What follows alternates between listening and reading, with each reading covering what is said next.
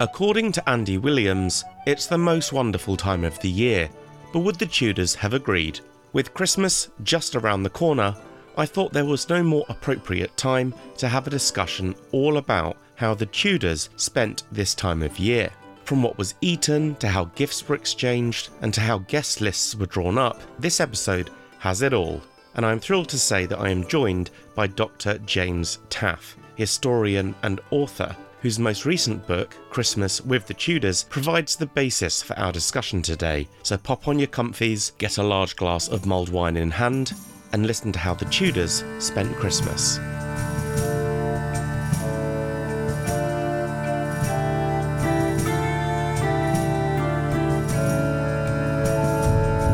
Welcome back to the Tudor Chest podcast, episode 18 Christmas with the Tudors, with Dr. James Taffe.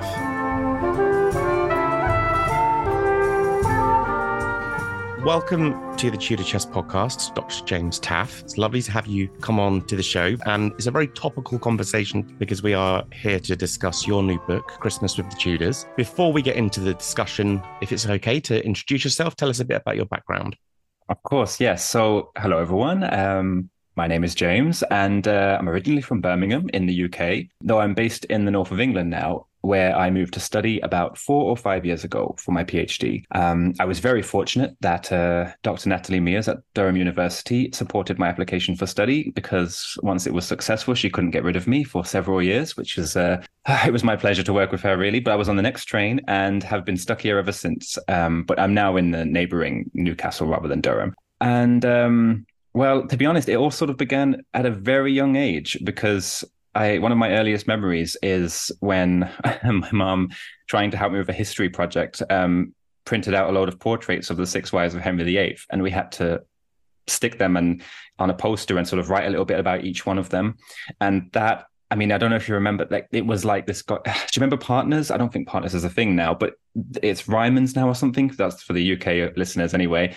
It was this massive bit of yellow card that you could only get from this specialty art shop, and I remember thinking it was just a daunting prospect, but obviously when you're a young kid your imagination went wild and um, i just loved learning all about the six wives loved creating this very sort of visually striking project and then to be honest i've always i always loved history through school and through college and um, but it never really clicked for me until i went to university and i got a chance to choose my own topic because there are many areas of history i'm not interested in um, but the tudors is my favorite I'm very much the same. I think there's, yeah. interesting is that people assume people assume you must love all history, and I absolutely don't. that it's... is a relief to hear. I always feel a bit sad to admit that, but I don't want to learn about the Hussites. I'm sorry. I just oh, yeah. how many modules I had to do at university where I just grit my teeth and just got on with it.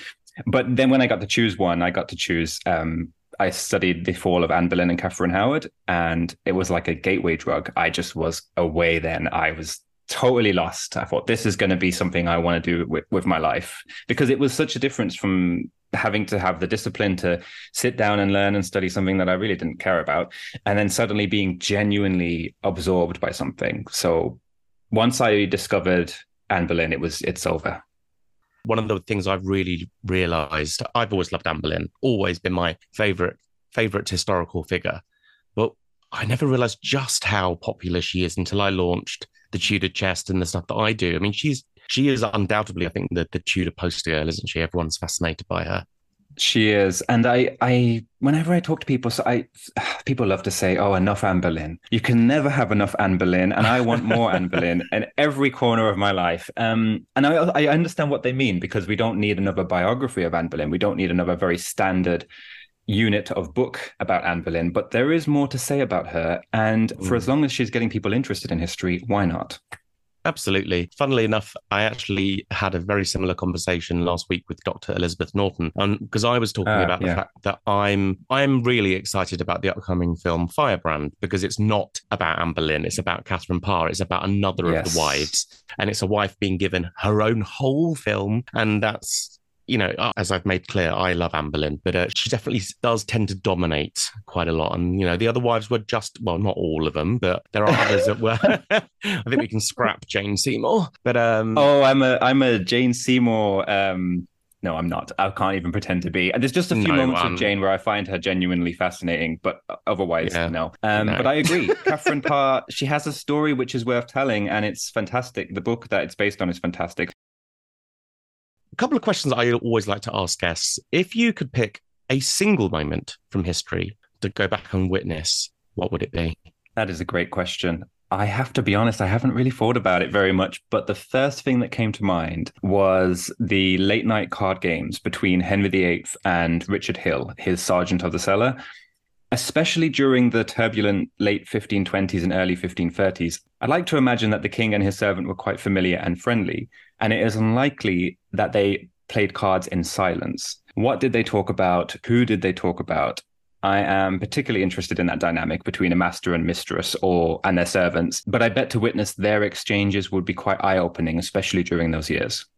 Wow, that's so, that, I've never had an answer that was that niche, I suppose. Like, it is a bit niche. well, you know, most, most people say, "Oh, you know, I'd love to see Anne Boleyn's coronation," or but, but that's ah well, it's a good answer. It's a good answer, absolutely. Once you've seen one coronation, you've seen them all. Actually, maybe not. Anne Boleyn's would be interesting because we don't really know how badly she was received, really, how yeah. far we can believe those accounts. So that's actually a good answer, that one. I like that one. Do you have a controversial Tudor opinion? I do. Perhaps my most controversial Tudor opinion would be that Jane Boleyn, Lady Rochford, gave evidence against her husband, George Boleyn, and her queen and his sister, Anne Boleyn. The general opinion now is that Jane was an innocent victim and was basically framed by the people who said that she gave evidence. But I would argue, as I have done in my first book, Courting Scandal, that Jane was quite far from the hapless pawn that people are making her out to be now. And certainly we know she gave evidence against her husband and sister in law, and also that she had very much had a hand in determining her own fate in 1540s in the 1540s with the Catherine Howard affair. And even that on my mind as I'm saying it, it's not even an opinion to me, it's an interpretation and it's based on evidence. And I very, very closely and considered the evidence before making that interpretation. But in spite of all that, the my take on Jane remains a little bit more controversial than the one accepted today. I did think I bet you're gonna say Jane Boleyn. I couldn't not say Jane Boleyn, to be honest. Yeah, because I must admit I am on the other side of the fence at the moment. Well, you can stay over there. um, but I will also be. I haven't read. I haven't actually had a chance to read your book yet, so maybe I will be convinced. Uh, I'm sure. You know, I'm sure that the arguments put forward are going to be very well considered. So I'm curious to see what your evidence is for that, because at the moment I am of the other opinion, but we shall see. Do you have a, a sort of a Tudor misconception that you would love to change?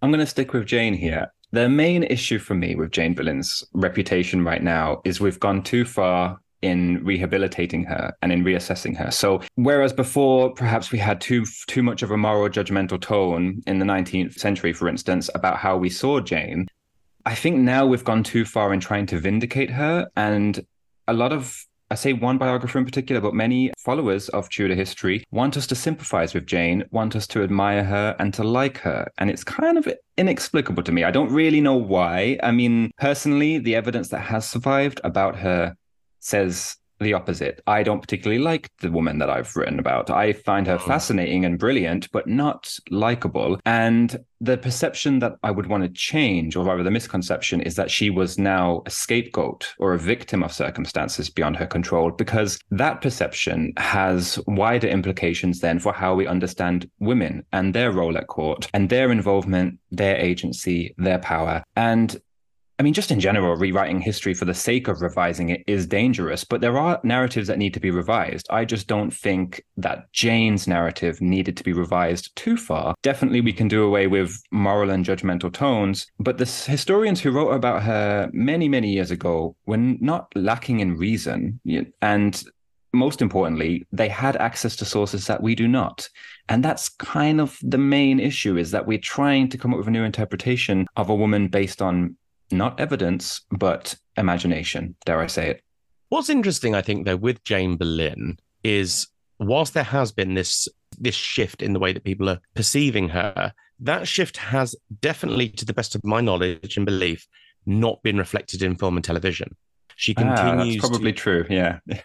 she does continue in film and television to be very one note, sort of arch villain.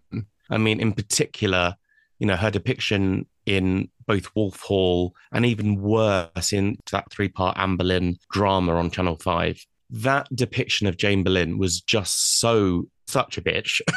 yeah, well, I was going to say a bit one dimensional, but yeah, one dimensional and a bitch. Um, yeah, but there, I'll give you that. It does seem that that the, the the rehabilitation of Jane has not made it onto screen, which is quite interesting. You're absolutely right. Yes. And there are, I actually think the Wolf Hall depiction is good, as in it's very accurate. Obviously, it's not about Jane. So we don't see other elements of her life, like her family, other mm. thing, other people that she knew. Admittedly, even that evidence is scarce. So, in a way, the fact that she's becomes this kind of story telling device is a, is a good thing because at least she's got a role and she's got a name and she's in I like that she's in Wolf Hall at all. I mean to be honest. Yeah. And also unfortunately her relationship with Cromwell is not necessarily that clear in the evidence, but there is enough, I think, to say that Jane was a power player at court. And that's the depiction that she has in Wolf Hall.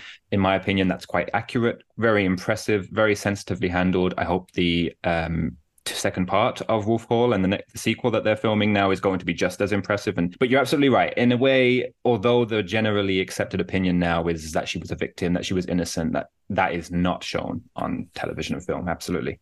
Well, now we'll jump into the the sort of the bulk of the episode, which is, as I said earlier, very topical with Christmas around the corner and your book Christmas with the Tudors. So, Christmas with the Tudors is your second published book, and you have a third book coming out, Serving the Tudors. So, with this in mind, it feels like you've almost made quite a deliberate decision to look at the people that are sort of secondary or tertiary to the to the Tudor court rather than the king or the queen themselves. Was that quite a conscious decision to to explore the lives of people that are less explored. Yes, you're absolutely right. I'm glad you picked up on that because it is no coincidence that I like to focus on servants, courtiers, and counselors in particular. I find them anyone near the crown particularly fascinating subjects. And not only in studying servants in their own right, but I think studying the court and their relationships with Tudor kings and queens casts a new perspective on people who we think we have all the narrative that we, we could possibly have of Henry VIII or Elizabeth I. But actually, we don't necessarily see in biographies them as masters or mistresses of the household. So, surrounded by men and women who served them, these were the day to day relationships that they had. And these were essentially their family. The servants need more attention, I, I believe, and more attention than just me, because I am only one man and I only have only so much in my toolkit. You know, I would love to see more scholars working on servants in general. But actually, Christmas with the Tudors was meant to be a break from working from serv- on servants. This next publication, serving the Tudors, is is much more it's it's it's very heavy going and i'm trying to get as much material packed into it as possible and it feels like hard work sometimes whereas i wanted this mm. to be a nice break light and humorous but actually i should have known my interest in it probably always was the fact that servants were very much present and uh, important to Christmas. Christmas is an excellent case study to understanding the role of servants. They would not have had Christmas at the Tudor court without them. And other than the, my the fact that I love Christmas and I love the Tudors and it was just my own curiosity, I think the fact that the servants could be brought to the forefront again is one of the motivating things that made me want to write it. And then once the material was there, I was just I was really keen on sharing it. So yeah, definitely a servant specific book it ended up being. But yeah. With Christmas with the Tudors, so your second book, it is structured around six chapters, with each chapter exploring a different facet or an aspect of the Christmas celebrations. The first looks at what I think practically everyone at one time or another will face at Christmas, which is around the tyranny of producing a good guest list. So who's in, yes. who, who's out, and the like. Um, you start with the Tudor royal family. Uh, and who they would typically celebrate with, which surprisingly is very seldom each other. Can you discuss what you discovered here and, and why the Tudor royal family were not often together Yes, absolutely. So, you, as you mentioned, it, the first chapter, it's all about this guest list who's coming for Christmas. And I was surprised how much I was able to find in terms of this kind of material. It was mostly collections of personal letters and invitations to uncover interactions between kings, queens, princes, and princesses at the Tudor court, yes, but also nobles and upper gentry in their great houses, and then to a lesser extent, sort of more local families, friends, and neighbors. But thinking about the court, the sovereign king and queen and their consorts presided over festivities at the Tudor court. So they were together, but Christmas itself wasn't really a family affair. I mean, their children were often dispatched and stationed somewhere else in the kingdom. And the sources don't resemble Christmas as we would have it today. And a couple of examples I, off the top of my head just the fact that when they had Christmas dinner, they didn't necessarily Henry VII and his wife Elizabeth of York had it in separate chambers with different people. And when they exchanged presents, it wasn't like a cozy sort of gathering in in one chamber. They sent their servants to carry them on their behalf. So it's not Christmas as we understand it although I imagine a lot of good cheer and sort of warm feeling, it wasn't as warm as we would expect, maybe. And so that's why I don't really see the Tudor court as being a family affair. It's much more about less strictly with family and more so with courtiers and counselors and servants, all and particularly visitors like ambassadors and dignitaries too royal protocol would have dictated that they had to meet certain functions like hospitality and generosity, as did noble men and women too. They opened up their houses in the same way that the Tudors opened up their courts for neighbors, tenants, and poorer folk to enjoy Christmas and to share in the cheer, really, and to be fed and sheltered for a few days. And really, the ones that probably most resemble our Christmases were probably the lowest levels of society, less mm. guests on the list, more intimate gatherings, not so constrained by these obligations that they have to meet at Christmas. So there's a couple of examples in the book of what were relatively minor members of the court and just the dramas that they would put themselves through, that they would get themselves into in trying to snag big name attendees. And one of the stories that I really just thought was really comical was Sir Philip Hoby and right. his attempts and his attempts to get Sir William Cecil to join in his Christmas party. Can you just tell us about this, what this story was, and, and how you discovered it? Because it is he is a name that I've never heard of, you know, until now. And his letter is very extra. I mean, he's basically saying, unless you come, I'm going to burn you alive. It's pretty. it is outrageous. It really is. Um, I mean, he is a man after my own heart, Hoby because he, the dark humor there, I just love it. I that made me laugh. I mean, essentially what it is is he writes a letter to Sir William Cecil and says, "You will be coming to my Christmas with your wife, and this is the company I want to keep, and you don't really have a say in it." And Cecil tries to excuse himself and say, actually no i'm probably i might make an appearance but i'm not going to come and stay for christmas essentially and Hoby is very much not going to take no for an answer and sort of threatens. I mean, you know, it's not a threat because it was clearly intended in jest, but he says to Cecil that he and his company are going to come to Cecil's house and burn him in his house, burn him alive. And it's it's insane, but it's clearly so a joke. Yeah, it is extra. I mean, I, I, I burst out laughing. I thought it was brilliant, and that's one of those sort of little snapshots where, particularly the Christmas material, where the Tudors come across a little bit more human, and I should say it's it's a, it's not it's a relative unknown. I think some people will know Hoby, but I I only really know him as a sort of an ambassador at, at, a different court, and that's kind of where he comes through in the source material. But that letter that he sends to Cecil is extraordinary. His whole personality is on show, and sort of the interest in having Christmas go off without a hitch with great company is really well reflected in that letter. But yeah, I I, I love that. Too. It's probably my favorite anecdote in the book. Chapter two of the book definitely looks at something. It looks at something that we can definitely recognize is still very important to this day, which is food and drink. So, if you could give us a sort of top line view of what sort of foods were typically served at the Tudor court at Christmas. Yes. So, there were many foods which were considered more special to the Tudors, which they would have had on their Christmas table. The main one that jumps out is the boar's head, which was sort of, as I think the quote goes, bedecked with bay and rosemary. And it was a decorated centerpiece. So, although it was sort of elaborate, it was still eaten as well. It, it was something that they actually ate. Venison, too, was very highly regarded by nobles. And made more special by the fact that it couldn't really be purchased. It had to be either gifted or hunted. One of my favorite, well, one of my favorite collection of letters is the Lisle letters, but one of my favorite letters among that collection is when um, the Lord Lisle writes to the Lady Lisle saying, I pray you beg some venison against this Christmas. And it's just like, yeah, I can see what you mean. He, he just wants to make sure that he gets all the rich foods that he wants. And, you know, his wife is sort of responsible for making sure that the pantry is overflowing with all of that other accounts, household accounts, the, probably the most important accounts that I found were the Sir William Petre accounts, which were essentially a long list of everything that he served on his Christmas table, which is great for a historian because you just yeah. want to know exactly what was served. And you think, well, why did they record that? But they did, and it's great. And you start reading and you realize it's basically 12 different types of poultry, and you get pretty bored halfway through the list. And you think, okay, I get it. You really liked poultry, but what else are you serving? And um, fortunately, they also had some apple pies and some pear pies and things like that. But I think the food can really be summarized by meats and sweet treats. Lots and lots of meat, lots of sweet treats. And there are some sort of casual references like the diarist, um, the London merchant Henry Machyn. He makes a comment about a Christmas banquet he goes to. And I think he said something like there were dishes of spices and fruit, marmalade and gingerbread and comfits. And so it's clearly two handed sort of food that's rich and savory and elaborate for the sake of it being um, more sort of rare, I guess. And then there's the sweeter sort of treats that we might actually associate with Christmas today. Um, but probably more, at higher levels of society, the most important thing was the amount of food, just mm. massive amounts of food. You when you read the accounts, it's like that is insane. Do you really need that much? But of course they did because they were opening their courts. And one year, I mean, Henry VIII served 200 dishes in one Uh, one meal. So yes, lots and lots of food. Are there any Christmas Tudor treats that we still eat to this day?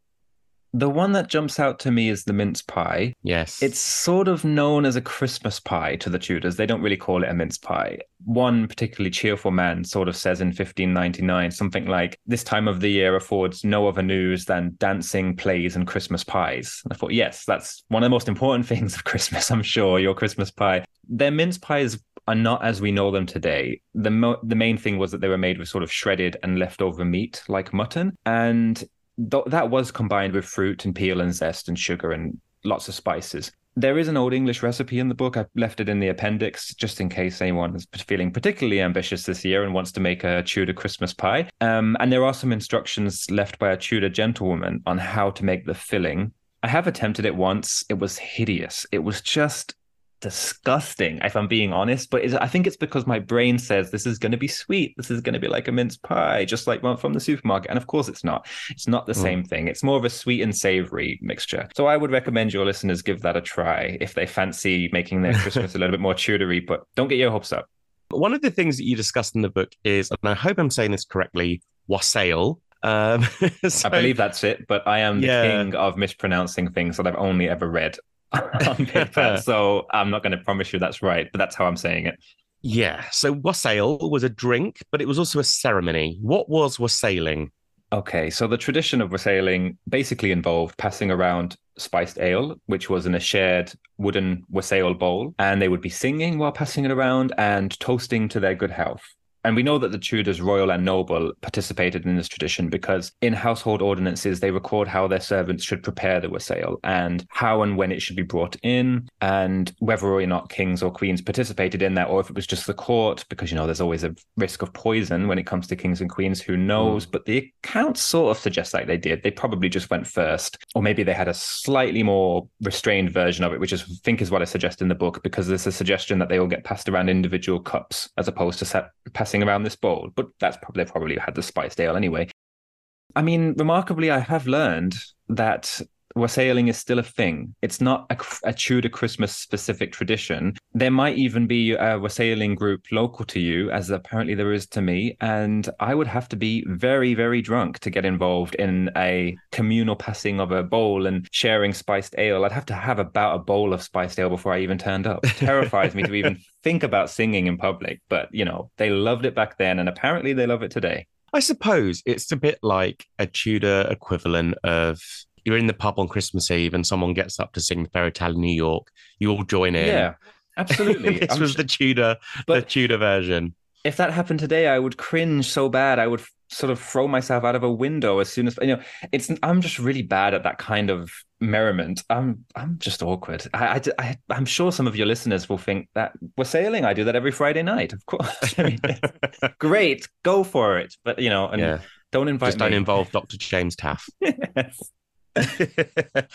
Amongst all of the food and the drink and the merriment of modern day Christmases, I think it's quite easy for us to overlook the fact that it is also a very holy time of year. It's ultimately a, a religious celebration. And for those of faith, it is an incredibly important part of the year. Obviously, those in the 16th century, the, the Tudors had a much closer relationship with religion and faith than we typically do now. So, with that in mind, could you just sort of, or I suppose the other thing to also take into consideration here is that Christmas for the Tudors was not just Christmas Day, it was a 12 day celebration, and religion played a huge part in that time. Can you just tell us a bit about what they observed, what, the religious aspects of Christmas were like for the Tudors, particularly for the, the nobility and the, the royal family?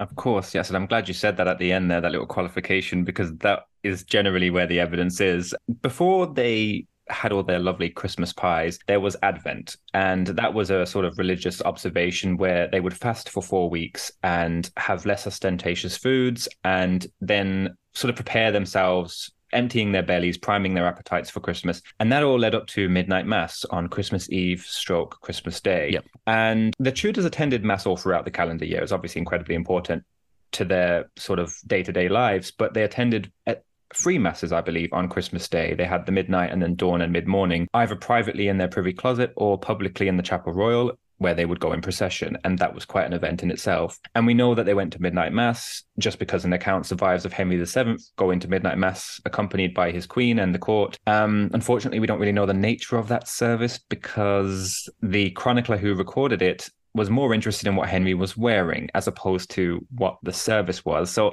while I was digging around for some great material for my chapter on religion, I just kept coming across and he was wearing his purple surcoat and his sable furs. And I was like, okay, great. Can I have some material, please? But no, it, they, yeah, a little bit, yeah. yeah. But couldn't, I couldn't couldn't get any deeper on in terms of mass. There's a great poem I included which describes mass in some ways, but that's about as far as it went for that. But there are other aspects too, like the offering. So every um, as you mentioned, there are 12 days of Christmas, and on many of those days were feast days.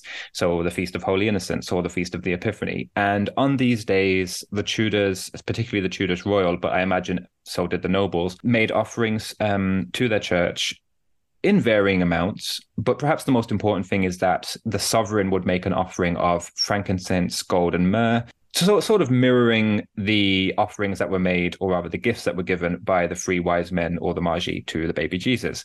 Um, so that there's a little bit of correlation there, and some religious observance in giving an offering, but also extending upon that almsgiving as well and being charitable at this time of year and was generally a pious duty of the Tudors too. Mm. And attending mass was very very important. I think the it's interesting because in letters, just in passing, they describe Christmas as this holy time, and I like that because even that doesn't really say very much. In a sense, it's quite obscure, but that also make reminds us that it's not all about pageants and pastimes. It's actually incredibly important for the Tudors, as you say, as a time of religious observance too. You mentioned there about the fact that there were typically three masses a day. How would the English Reformation changed the way in which the Tudors celebrated Christmas because I imagine that maybe not so much with Henry VIII, because I think it's one of the big misconceptions about Henry VIII in particular is that he people think he was a Protestant and he never was. And you know, I think the the first true Protestant king, as we know, is the Sixth. Right. How much of a shift was there in the way that Christmas was observed following the English Reformation?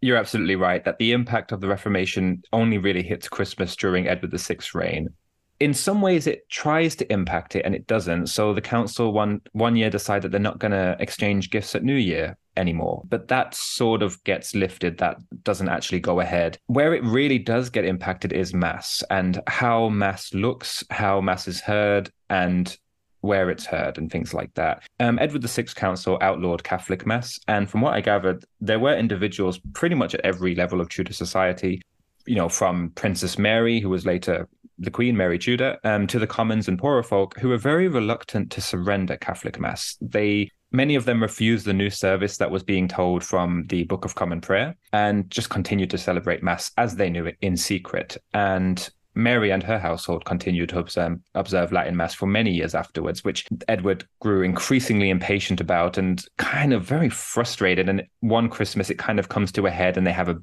bit of a fight. Essentially, they have a bust up and he's getting a bit sick of Mary not listening to him and being really stubborn. And actually, you know, because it was incredibly important to people back then. I, I, am not especially religious today, but I do have friends who are religious, and my mom is also quite religious. So I understand how important faith can be to someone, particularly at Christmas. And when you read the material, you do get that impression. It particularly, as you say, because of Mary's I say stubbornness. I don't mean to say stubbornness. She's her her sort of determination that she wants to hear mass the way she wants to hear it, uh, and so should her household. But also, when she becomes queen, there is a, man, I think his name is John Combe, but I'm not sure if I'm remembering that right. But there's one man returns from midnight mass during the first year of Mary's reign and says, basically incredibly emotionally and very sentimentally, that he has thanked be to God, heard Mass and received holy bread and holy water for the first time in four years. And he's just so genuinely struck with emotion. And it serves as a great reminder of, you know, it, it's to someone who is not religious, it might seem like there's no real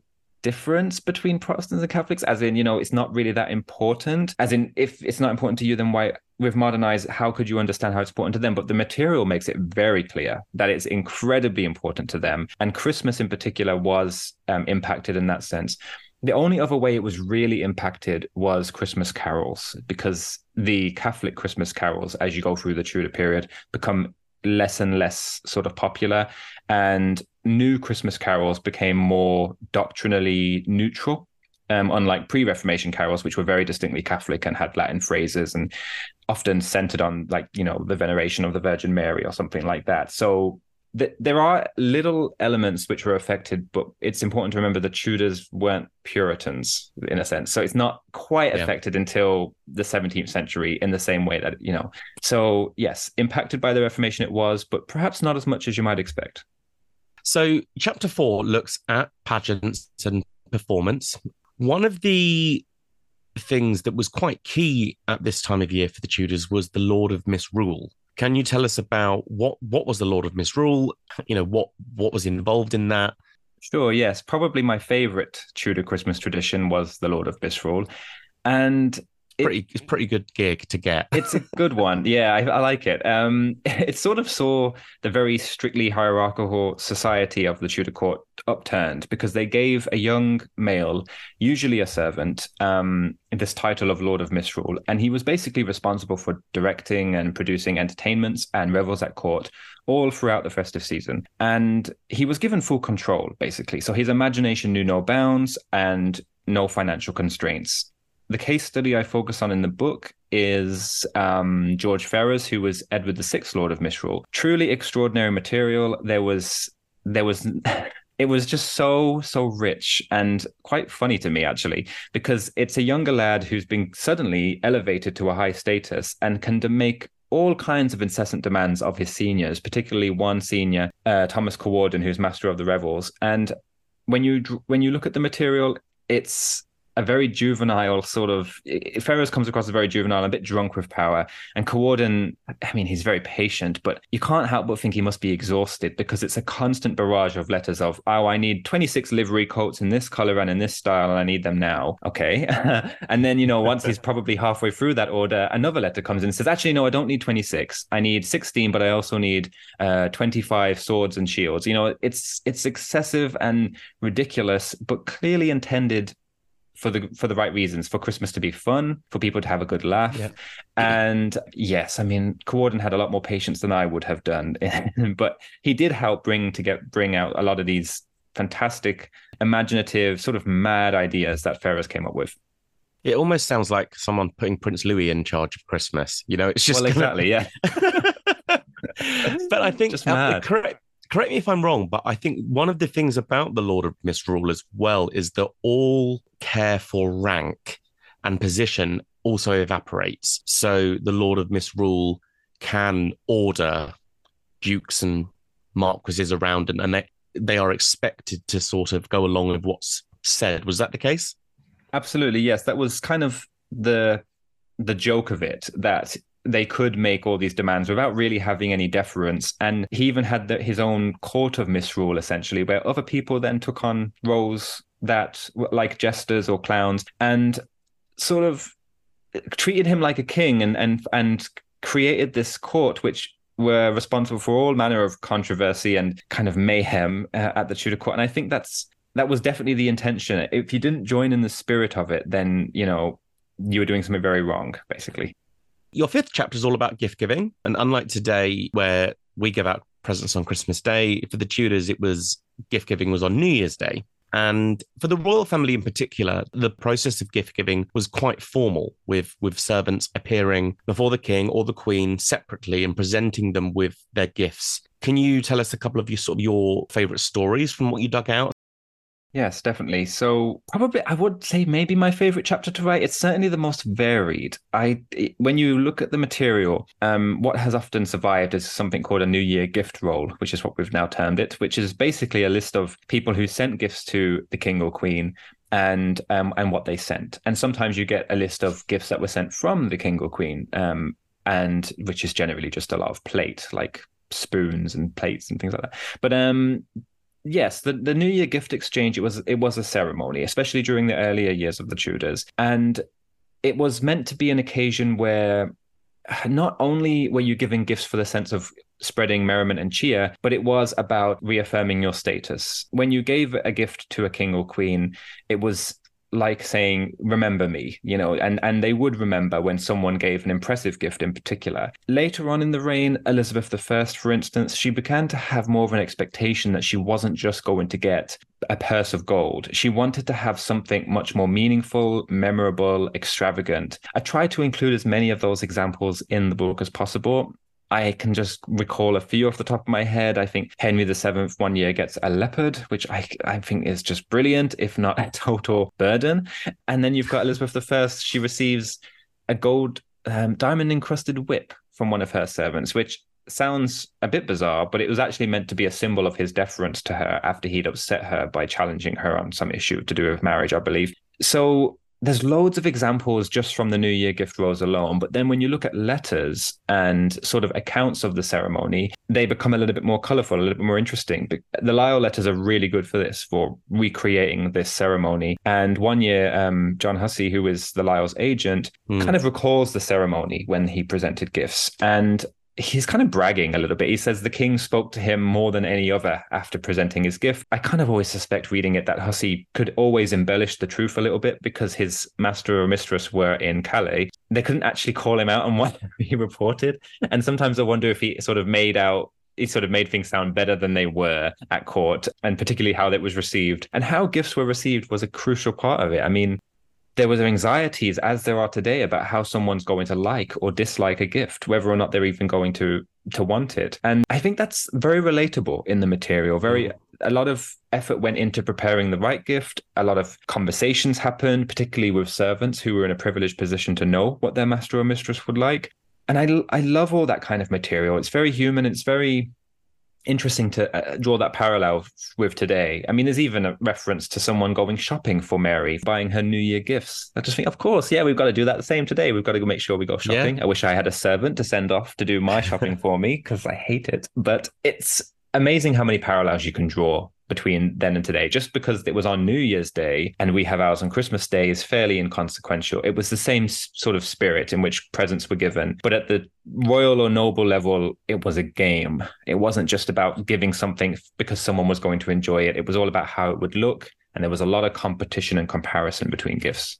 And I think the other thing that you can also get from the New Year's gift rolls as well is it also provides you with a snapshot into the the the changing landscape of politics at the time you know people who, who, were in people who were out. So for example with my book that my first book that i wrote uh, is explores the the rise and the fall of the pole family. And margaret pole countess of salisbury was very much sort of frozen out of the equation I'm, I'm, talking years before the Pole family fell, around the time that she was Mary, Princess Mary's governess, and then there was the falling out following the Duke of Buckingham's execution. And the first sense that we get the situation is thawing with Margaret Pole is the fact that the gift that she sent to the king is not returned. And yes, the, yes. you know, so things like that, that's when you can go, right, you know, you're able to see in those New Year's gift rolls, ah, okay, there is a thawing of um, a feeling here and, and the king is willing to accept a, a, gift and the following year you know she margaret pole is on the receiving end of gifts. So that immediately starts to tell you okay the landscape has began, has began to change again and so they're actually an incredibly useful way of not just looking at what was bought and who bought it but also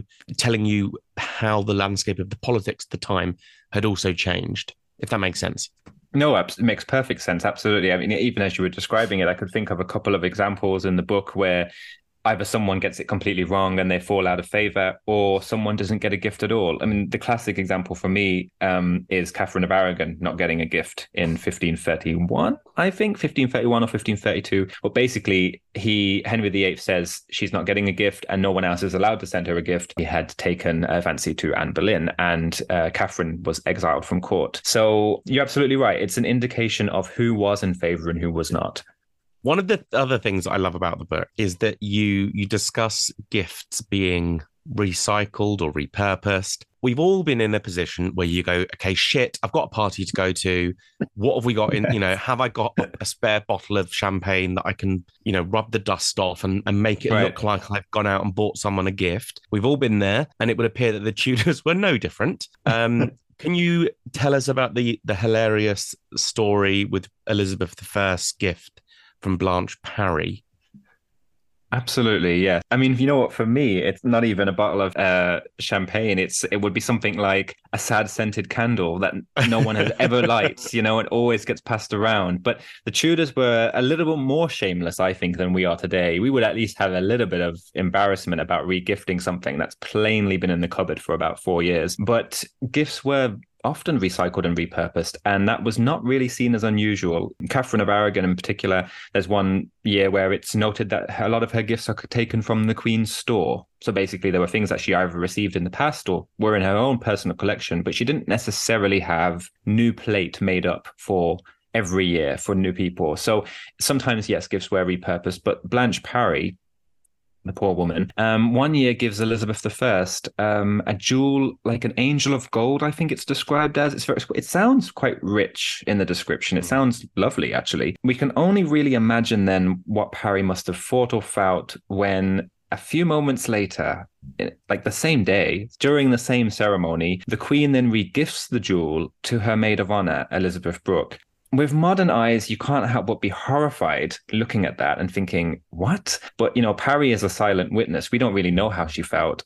I like to think she must have been screaming inside because surely if you want to give a gift that's memorable and sort of heartfelt and, and actually enjoyed, it wouldn't be given away moments later. Yeah, she failed basically. She, she did, and she was yeah. one of Elizabeth's dearest, dearest gentlewomen, probably her most dear. So she yeah. would have known what Elizabeth would have wanted. I wonder if that year she just got a bit fed up and just thought, oh, God's sake, I'm just going to give her this. And yeah. um, but then she paid the price because then she had to watch Elizabeth Brooke walking around the court wearing it. Um, yeah. So yeah, she went down. She went down the Tudor John Lewis. Thought that'll do. That'll do. Then, yeah, she dropped the ball it, a bit just, there. Yeah.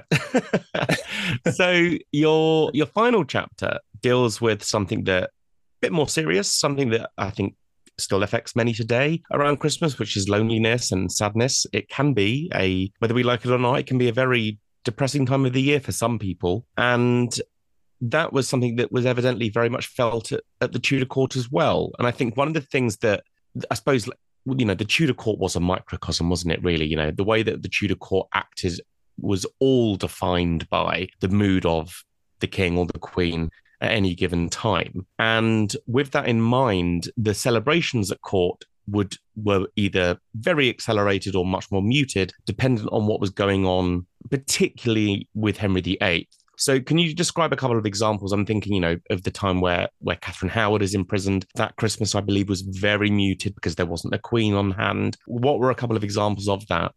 Yes, I, I, I, was actually in two minds about this chapter. I wasn't sure. I was really wanted the book to be light and humorous, but I found material at the same time which wasn't light or humorous, but actually a little bit more serious, as you say. So I was thinking, well, maybe this material will make it. In the end, it became the most interesting chapter to write because I had kind of I think it would. I think some of the material will surprise people. That you know, we ha- it is a good reminder that not everyone was feasting and pageanting and all that at Christmas. Some people had a miserable Christmas. Starting with the Tudors, yes, there were like there were times when they didn't enjoy Christmas, and the most obvious example that comes to me is when they were in mourning, particularly after the death of Jane Seymour in 1537. Henry VIII is very much his mood does set the tone. And there were no festivities. It was very obvious that everyone would just wear their mourning clothes and then, you know, sometime in the new year they would get to take them off. But basically, no fun and no cheer. And a few years earlier, even when Catherine of Aragon was exiled from court, her absence was very much noticed because there were no real women at court who obviously mm. were central to the celebrations. And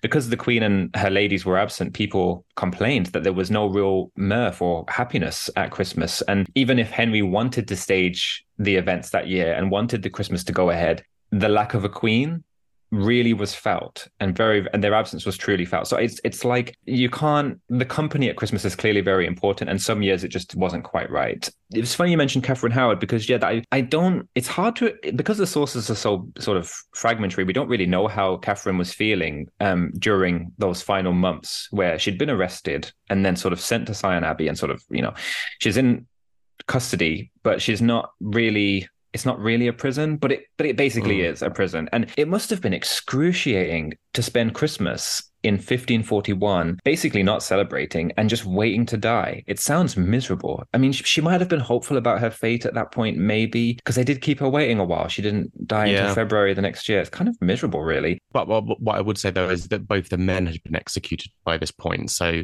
it didn't. Oh, good. good point. No, that's true. She probably did. And she would have known about that. So you're absolutely right. Yeah, not great. It's just a lot. I don't know. It always bothers me how long they made her wait. I mean, it's not like I'm saying kill her now, kill her now, but it's just like that's a long time to to know your fate and to wait around for it. It was definitely unusual. I mean, so was Margaret. I mean, Margaret Pole was imprisoned for nearly three years before her execution, which was right. Also, incredibly unusual. I mean, there was only literally between George Boleyn's trial and his execution was two days. It was much more common for it to be very, very quick. But Catherine Howard and to a much more extreme example, Margaret Pole. Yeah, yeah. their long imprisonments do suggest that I don't know. Maybe maybe the, the, king was not so sure about his actions, but who knows? We, no, we you might be right about that. I think, and and I mean, at Christmas, it's just it's just sad to think that the court is in celebration while someone waits in very very uncomfortable conditions. I mean, they're really well described by Bishop John Fisher because he's in prison. I think it's 1534